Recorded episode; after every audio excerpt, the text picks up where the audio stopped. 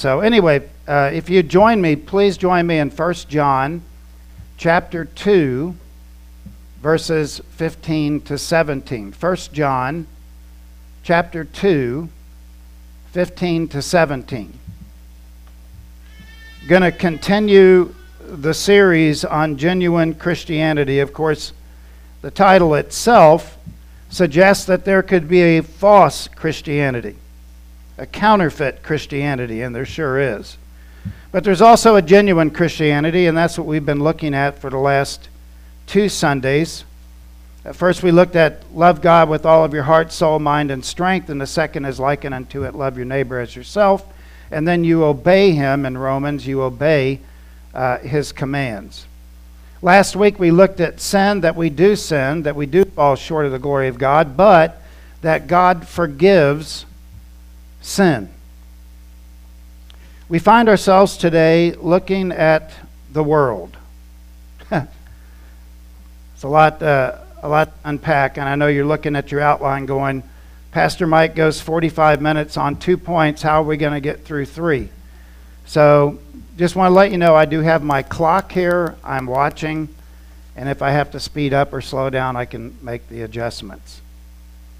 So, the context here in 1 John chapter 2 verses 7 through 11, John talks about loving your brother. Particularly verse 10. Whoever loves his brother abides in the light, and in him there is no cause for stumbling. But whoever hates his brother is in the darkness and walks in darkness and does not know where he is going because his eyes are blinded. So he talks about love the love of your brothers is one of the key elements in a fellowship with God. Then he commends different groups in the church. I am writing you, little children, because your sins are forgiven. I am writing you, fathers, because you know him who was from the beginning. I am writing you, young men, because you have overcome the evil one. I write to you, children, because you know the Father. I write you, fathers, because you know him who is from the beginning. So, John talks about loving, in chapter 2 of 1 John, talks about loving the brotherhood and then commends the church for overcoming Satan and his, tax, uh, and his attacks. Daniel Akin gives a really good overview of these three verses. I, I find it helpful to catch the flow. Love of the world comes from the world, and the world will pass away. Love of the Father comes from the Father, the one who obeys remains forever. So that's a pretty good summary of where we're going to be going today with this sermon. Let me say this kind of right up front. The world is a mess. The world in which we live is a mess. And as believers, we should recognize this mess and learn to stay away from it. Anyway, let's look at what John tells us this morning. First of all, don't love the world. Don't love the world. John writes in 15a Do not love the world or the things in the world. Do not. The Greek word there, may, is a present imperative, meaning that it's not open to adjudication. That means that we, we can't debate this issue. This is something that is not, debate, uh, not debatable, not negotiable with God. This is something that we do. So, in the Greek language, there's two possible interpretations. Some say that these readers are actually guilty of loving the world. However, we just read where he's commending the church for overcoming the evil one, commending the church for living for Christ. So it can't be that. But it can refer to a present danger that needs constant guarding. And I think when he says, do not love the world, it is a warning of carefulness and caution as we live our Christian life in the world. The word love is agapao, which means to consider something of great value. So when we look at the world today, and the things that are in the world, their value system is totally different than our value system. we see things differently, or at least we should see things differently. Now, this word world, uh, many confuse this world. It's cosmos, not cosmos. That's two different words. Cosmos refers to an ordered system, a man made system, meaning the fallen nature of man. It is a system of living. So when John is saying, do not love the world, do not appraise the world the way that the world appraises the things of this world. Um, what this doesn't mean, what it doesn't mean is God's creation. Uh, and, and in fact, probably right here, maybe, I would set up a tent. You're real close to some water there. Beautiful scenery. Look, look at the mountains. Beautiful. That's not what he's talking about. He's not talking about do not love the world because God created the world. And yes, we'll get into that in just a minute about the world. But uh, it's okay to love nature. It's okay to uh, marvel at the beauty of, of what God has created. And when I think about what God has created, I've always been fascinated with the moon. I love the moon. I take pictures of the moon. I look through my telescope at the moon. So he's not saying don't love that. But he's telling us and warning us here, John is, that we're not to love the world system, that we should be moved away from the world system, that we should not view it the way that they view things. Uh, this week, uh, a, a, childhood friend that I grew up with uh, played Pop Warner football against him, and I couldn't wait to tackle him because he played for the Vikings. I think I was on the Cardinals. And uh, I was a little kid, but they had me as a linebacker. I don't know why. But I remember Steve rolling to the right, and I said, I'm coming for you. And I go to grab him, and he dodges me, and I fall flat on my face. But I, I always, and I did tackle him a few times. But Steve posted a picture of this card this week. So be very careful what you post on Facebook because it could find your way into my sermon. um, so my childhood friend posted a picture of this car. And he said, this was, I think it was Sunday night or Monday. He said, I'm flying out uh, Tuesday to go to the dealership to pick it up and trade in my Porsche. So I was going to put a like on it, make a comment, and then I just did a quick research what this car cost. This car cost anywhere from 350,000 to $450,000.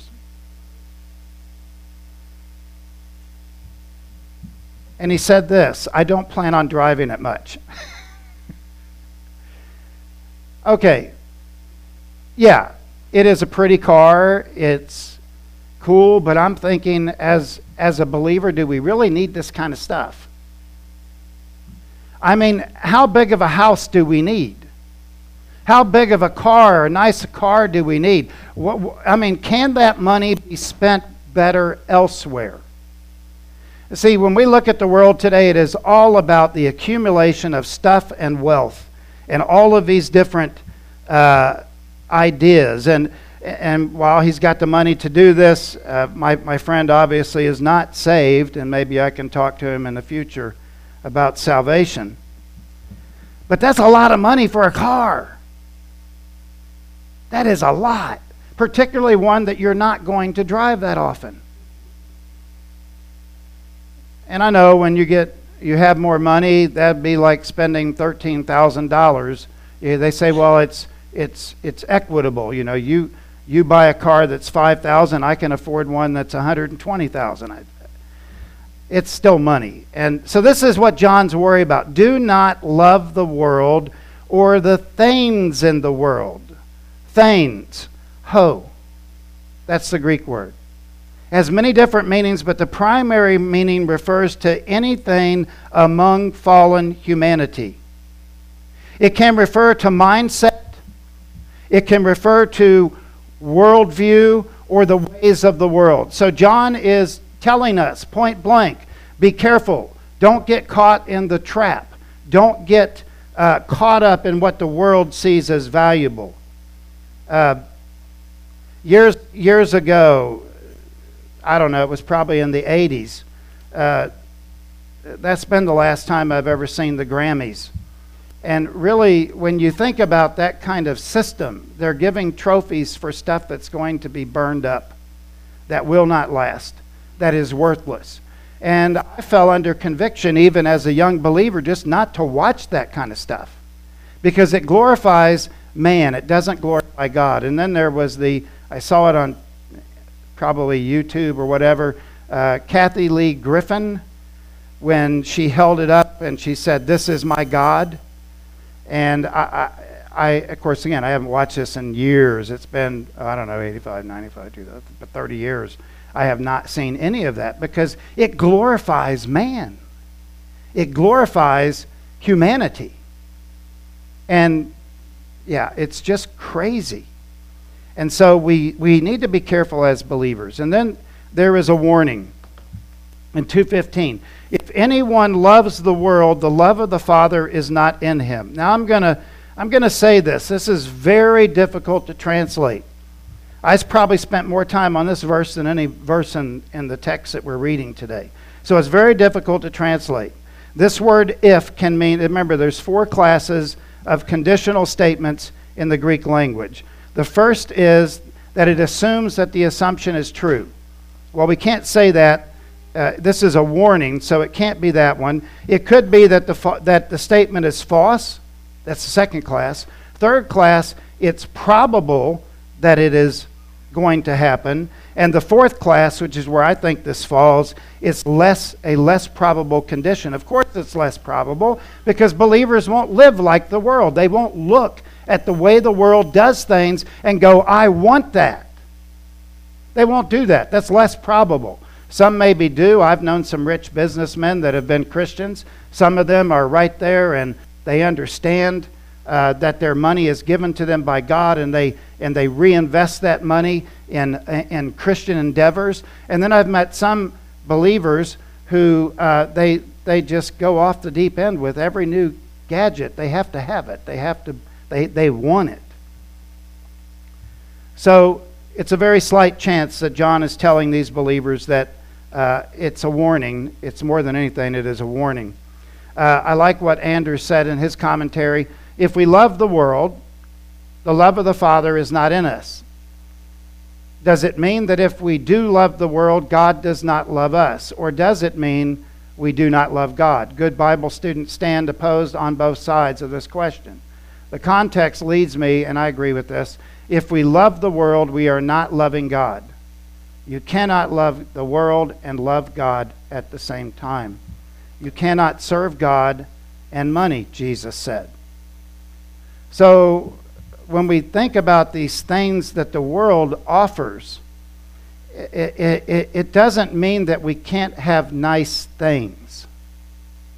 But we got to be careful that the nice things don't possess us. And uh, be willing to share what we have. Uh, many that have been given a lot, much is required. It, it, it doesn't mean that we can't have nice things, but it does mean we have to be very careful about what God has given us and use it wisely, kingdom wise. Or we, we run the risk of running into this worldly mindset well, now I've got this, and I've got this, and I've got this, and it's mine. And we have to be very, very careful about that and watch. Secondly, or its trappings. And what I, I've entitled this the unholy trinity. Now, Colin Kruse notes that the main point of this verse is to explain why love for the world is inca- incompatible with love for God. Look at verse 16a. For all that is in the world, the desires of the flesh, and the desires of the eyes, and the pride of life here you have what is called, at least what I term, is the unholy trinity. You have uh, the desires of the sarx, you have the lust of the eyes, and you have the pride of life. So this is the unholy trinity. David Jackman writes this the worldly characteristic which this verse speaks are, in fact, reactions going on inside of us as we contemplate the environment outside. So when we think about this, the word desires, epi, epi, epithumia, epithumia, to strong, listen to this, this is interesting, to strongly desire to have what belongs to someone else, or to engage in an activity that is morally wrong. So to desire something that somebody else has, which is coveting, or something that is immoral, that is out of bounds for believers.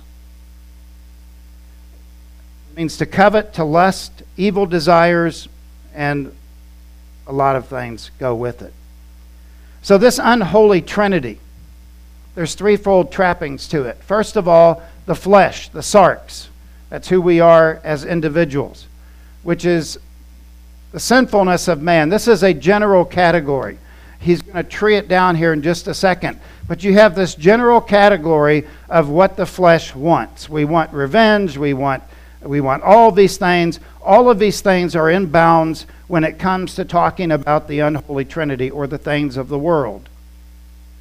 So if I desire something, I want it bad enough, even though I know it is not of God, and I go to get it, that goes back to the cravings of a sinful nature.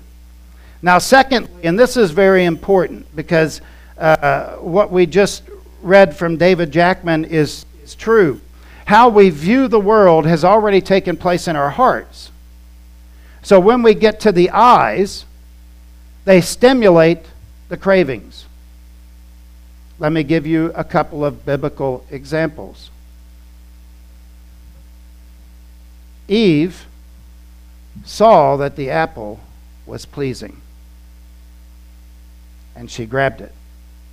It was something that had already been inside of her. The way that she saw it was totally different. How about King David, a man after God's own heart? He's upstairs and he's looking down at Bathsheba, saw that she was beautiful, had to have it.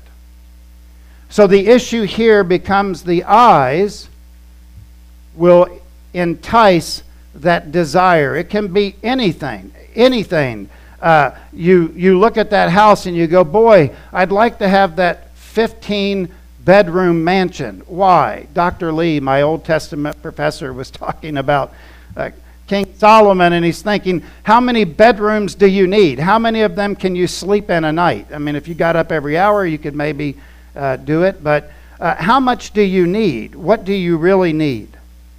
So, what we see and how we perceive it has already been taking place in our hearts.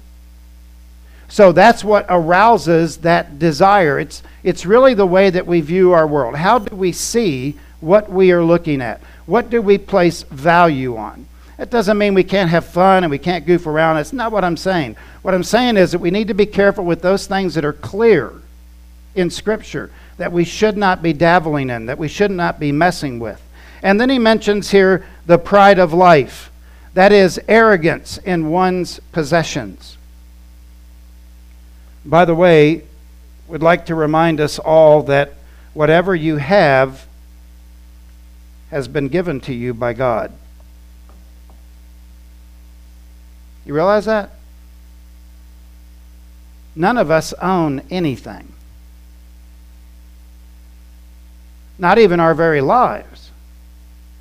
We were bought with a price. Therefore, we come under the lordship of Christ and we follow him. And it's a, it's a dicey area when we begin starting to look at the world the way that the world views the world, which is temporal and transitory. And that we need to be very careful in our Christian walk that as we live for Christ that we get a correct view of the world. this leads obviously to a conclusion from John about fallen humanity. This type of living is not from the Father, but from the world. These are worldly views that have nothing in common with the kingdom of God or his views. So, as we live our lives for Christ, we need to be careful about it. Daniel Akin writes this Pride, prestige, and power and position count for nothing in the kingdom of God. The value system of this world is turned on its head when God provides the evaluation. Why do churches get into trouble? It happens in the Christian church as well. Well, it really happens when factions in the church want control. Or when a pastor decides that he is above everything and has a power grab on the church. And this, be, and this is just on a basic level. But when you go outside the doors, okay, let me, let, let me say this. Nothing wrong with wanting to advance in your work. The problem becomes is when that advancement leads you to do immoral things or to make bad decisions or to step on whoever you want to to get to that position, that becomes a problem. There's nothing wrong with wanting to advance in your, in your station of life. Nothing at all wrong with that. But you also have to check and balance it against why do I want this? How can this actually help the Christian church? How can this help my family, first and foremost? And ultimately, how this will advance the, the, the kingdom of God. And again, I've met wonderful Christian businessmen. I've been the recipients of some of their uh, abundance. I've been recipients of it. And I, you know, I, am I'm, I'm not talking $100, I'm talking thousands of dollars. And then I have to be careful what I do with that. And it's quite humbling when somebody gives you that amount. And then you have to try to figure out, okay, what do I do with this money? And so that's what we need to be careful about. This, this worldly system in which we live.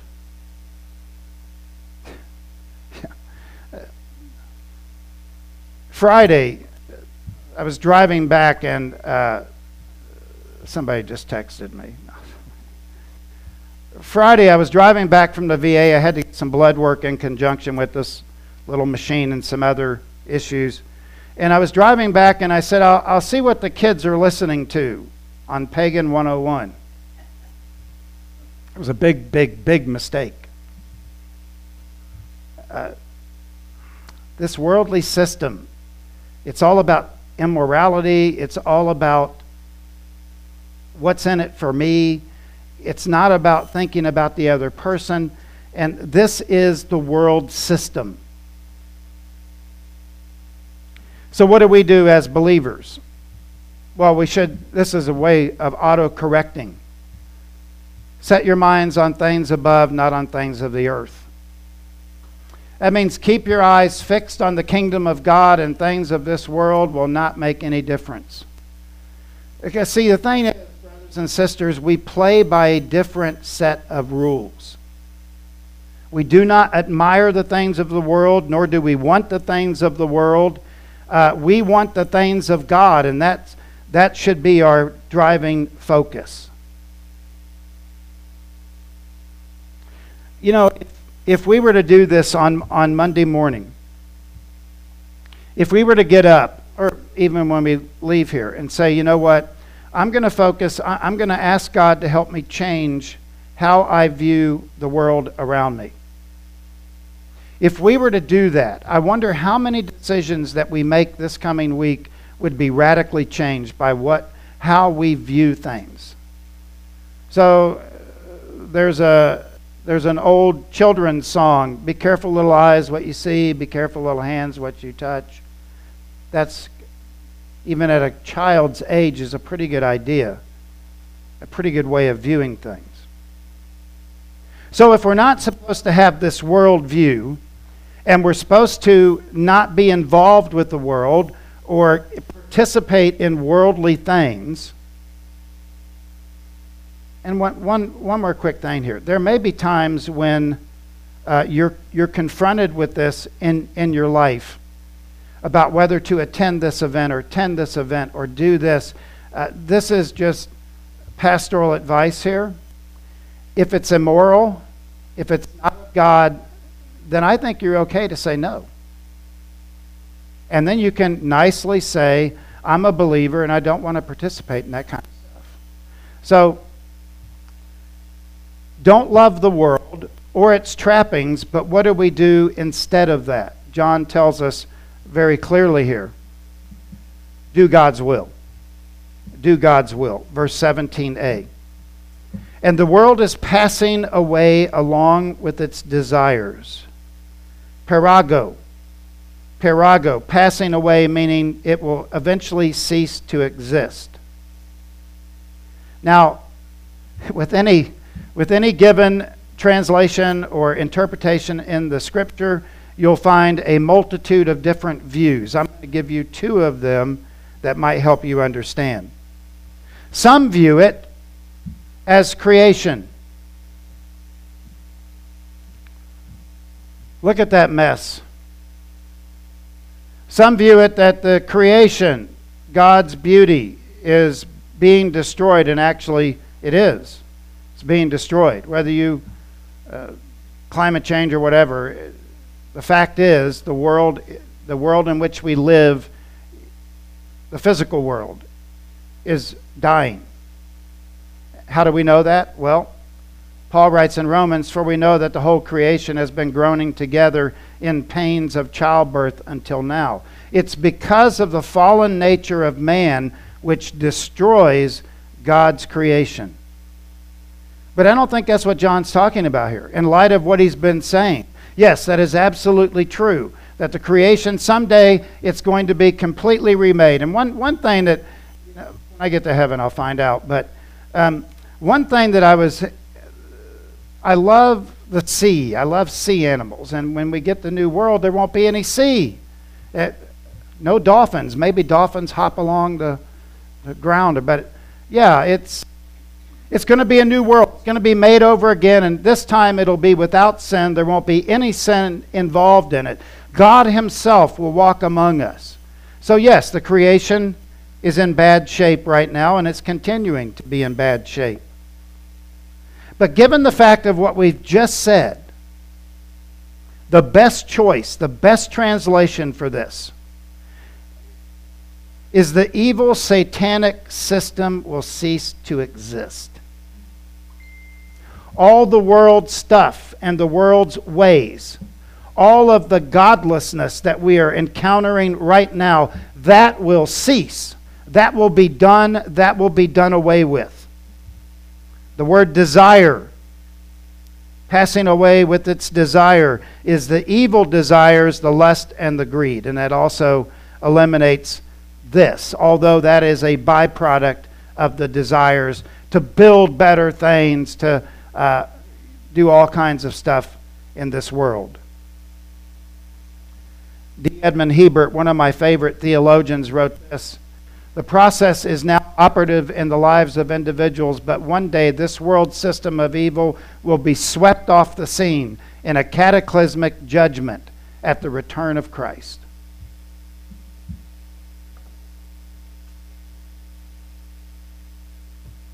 We read in the scripture that in the last days men will be lovers of self, haters of God. We're in those days. We're in those days, brothers and sisters, right now. This is the world we live in. And I don't know about you, but I'm like, yes, Lord, please come. Because it's only going to get worse. This is a great sermon for you. it's only going to get worse, but it's true.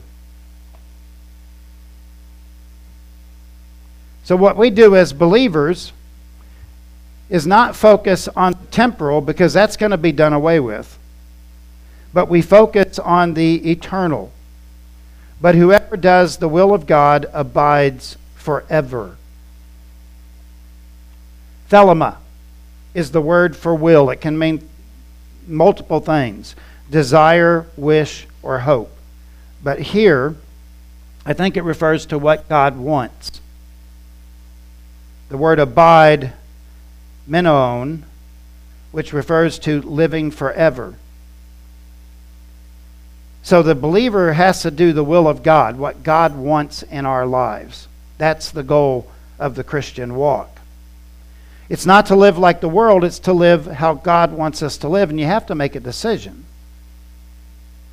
I mean, you just have to say, okay, today and move forward, I'm going to do what God wants me to do, not what the world says I should do. I've said this for 14 years. I've been your pastor 14 years. You haven't gotten rid of me yet, so I don't know. We know God's will. This, this list I wrote out in two and a half minutes there at my desk. I just started writing stuff. This is what came to me. Love Him, love others. Purity of life. God, we know God wants us to live our lives purely. Be holy, for I am holy. Honesty, humility, evangelism. God wants us to evangelize the world. These are things that we know are God's will. These are things that God wants us to do. Serving. We're to serve one another. And we're to be serving in the church. We're to be doing those things, not just in the church, but outside the church. A neighbor's hurting. Go over there, help them. You know that's God's will. A second group that I wrote up was compassion. Have a little compassion with people. Encourage. Be an encourager. Encourage your brothers and sisters in Christ. And maybe it can lead to evangelism opportunities with the unsaved. Prayer. We know that's God's will. We should be praying. I like the Jewish approach pray in the morning, pray at noon, pray at night. Keeps us in the prayer connection. Bible study. We all know that it's God's will that we get in here and read because uh, our lives reflect what we read.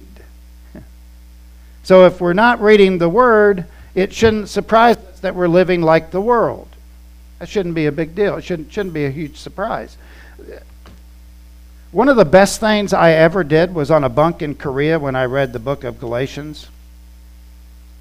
That radically changed the way I viewed things. I didn't have a degrees, didn't have all the training, and it radically changed my view of the world. And it was just a few chapters. But I was like, wow and it changed my life. See, if we get in the Word, it will change your life. It will challenge some things, some areas in your life. And when those, when those areas are challenged, you say, okay, I know this is what the world says, but I'm going to live for God. I'm going to do it His way. The Bible study, forgiveness, church attendance, dedication, all of these things we know are God's will. And I, I, I could have gone on and made another list. Probably within 10 minutes, I could have had 50 things that I know for sure is God's will. In fact, when you go home today, maybe after lunch or whatever, just sit there and write down things that you know is God's will, and then go back in and look them up. This will this will get you in the Bible too. Go back to a concordance. This doesn't have it because it's a pulpit Bible, but um, Go back to the concordance and look up those words, love him. Well, one of them we just preached two weeks ago. Love the Lord your God with all your heart, soul, mind, and strength. And the second is likened unto it, love your neighbors as yourself. That's, that's what came to mind sitting there at my desk, just jotting these things down as quickly as I could. Like I said, it took me about three minutes, two, three minutes to write this list. So, in conclusion, I think there's three things that we need to do. First of all, we need to guard against developing a worldview or adopting their ways.